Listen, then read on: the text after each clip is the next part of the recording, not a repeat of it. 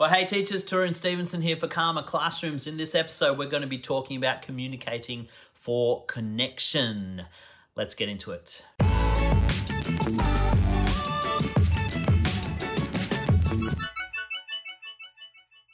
All right, here we go. We're talking about the topic of communicating for connection. As always, this episode has been brought to you by my Behavior Management Blueprint, which is a free ebook and video course that you can access through the link in my description. So, why don't you check that out if you need help with behavior management?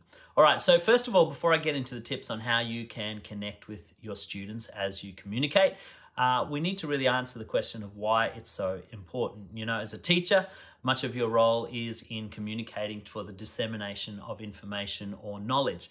And while that's important, it's also important to understand that your communication is also for building relationships. By now, you would know if you've been following me for any length of time, uh, I've taught you at nauseum how important relationships is to behavior management. And if you are communicating to connect with your students, to make them feel engaged and to make them feel um, cared about, then you have to be mindful about this, the types of things that you do when you communicate. And here's so I'm going to just go through some tips on how you can do this so that you can build relationship effectively. Communication is not just about disseminating information, it's about building relationship and building rapport. So, what do we do? The first thing is this talk at uh, talk with your students, not at your students. Okay, teachers, if you're just disseminating information, if you're just giving instruction, you're talking at your students. And uh, there's no quicker way to get people to tune out and stop listening to you than to talk at them. All right. Talking at them is the first things that come out of your mouth are the things that you want them to do for you. All right, line up, or all right, get your books out, or all right, do this. Uh, when you lead with a demand or an instruction or a request, what you're doing is you're just caring about what is important to you. When you talk with somebody, you lead with an inquiry about them. Okay, you know, you're meeting them for the first time at class at the beginning of the day. Hey, class, how are you today? Why don't we start with a good morning? Good morning, class. What you're doing is you're building rapport. You're showing them that you're not just going to give them an instruction, you're actually inquiring about them. If you're talking one on one, hey, how are you today? How was lunch? What did you eat for lunch? Have some moments of meaningful conversation. It only takes a few seconds, but what you'll find is, is if you take those moments to just interact with people, be friendly with your students, and not just bark orders at them or bark directions at them, what you will find is they will do the same for you.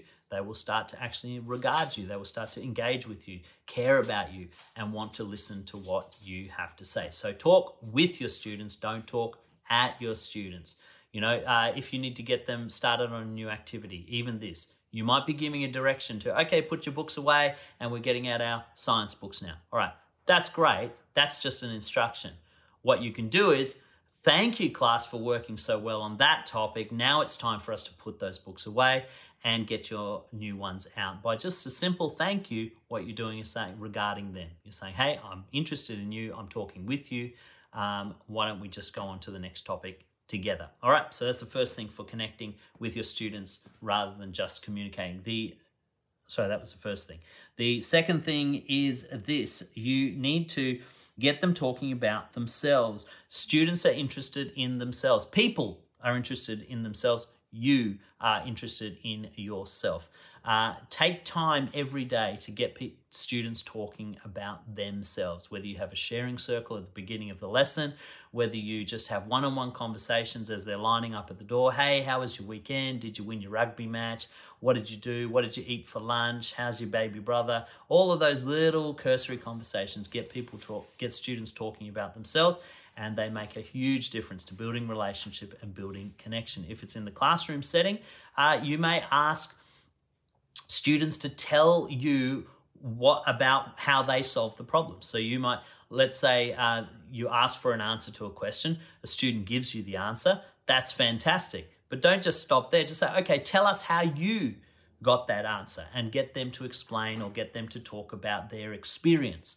Um, or how did you find that? Was that an easy way of doing things? Get them to talk about the experience. When students talk about themselves, they feel important, they feel valued, they feel loved and cared about, and they're more willing to engage with you and care about you. All right, third thing is this ask for their opinions about what you've said. When you're teaching, when you're giving them information, what do you think?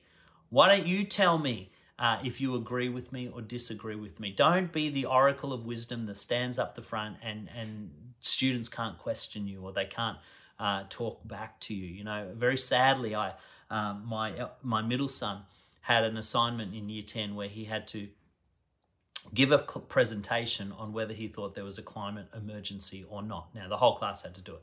Um, at the time, it was uh, you know very Greta Thunberg, uh, very media attention on Greta Thunberg, and and so of course a lot of people were were uh, communicating that they believed there was a climate emergency. Now, this is regardless about what you believe. My son felt at the time that there wasn't, and he expressed that in his class talk. Well, the teacher, rather than asking him about why he came to that conclusion or why he uh, felt that way, she attacked him in front of the class and said, Well, nobody else in this class believes that. How can you believe that? And she just shut him down in front of the whole class. That's not a way to win over your students. If you if they have a difference of opinion, why don't you find out why they have a difference of opinion? Give get give them an opportunity to express their opinions or express their ideas or express their thoughts about what you're teaching because you may find that they've, they've uh, thought very deeply about things and you may find that they have something very valuable to contribute. So make sure you are, allow students to give their opinion, allow students to talk about their experiences too, uh, even if those experiences and opinions are not quite the same as yours. The fourth thing is this uh, learn to ask questions lots of questions. When you ask questions rather than, um, and I should be more clear, learn to ask open-ended questions if you want to con um, connect with students. Because what you do is you elicit a, uh, a response from them. So asking if they make a statement, okay, tell me more about that. Why do you believe that? Why do you understand that? Um, asking questions. Okay, can you explain that a little bit better so that I can understand? Or if they're talking about something, just you know, they're telling you about their weekend or their favorite cartoon or whatever it is. Oh, okay. So who's your favorite character? You know, ask questions, go deeper, show them that you care about what they're saying. Uh, if you ask questions, you're actually going to have a deeper understanding of what they're talking about, and they will actually feel that uh, they're important to you and they will be more willing to listen to you, more willing to engage with you when you take the time to do the same. So that's four tips on communicating for connection. Communicating so that you can build relationship. And the first one was uh, talk with your students, not at your students. Um, get them talking about themselves, give them opportunities to express themselves and talk about their world. Ask their opinions on what you've said. Let them disagree with you. Give them a safe space to talk to you about their perspective on things and ask questions. Uh, take the time to understand, take the time to delve deeper, take the time to really show an interest in what they're saying.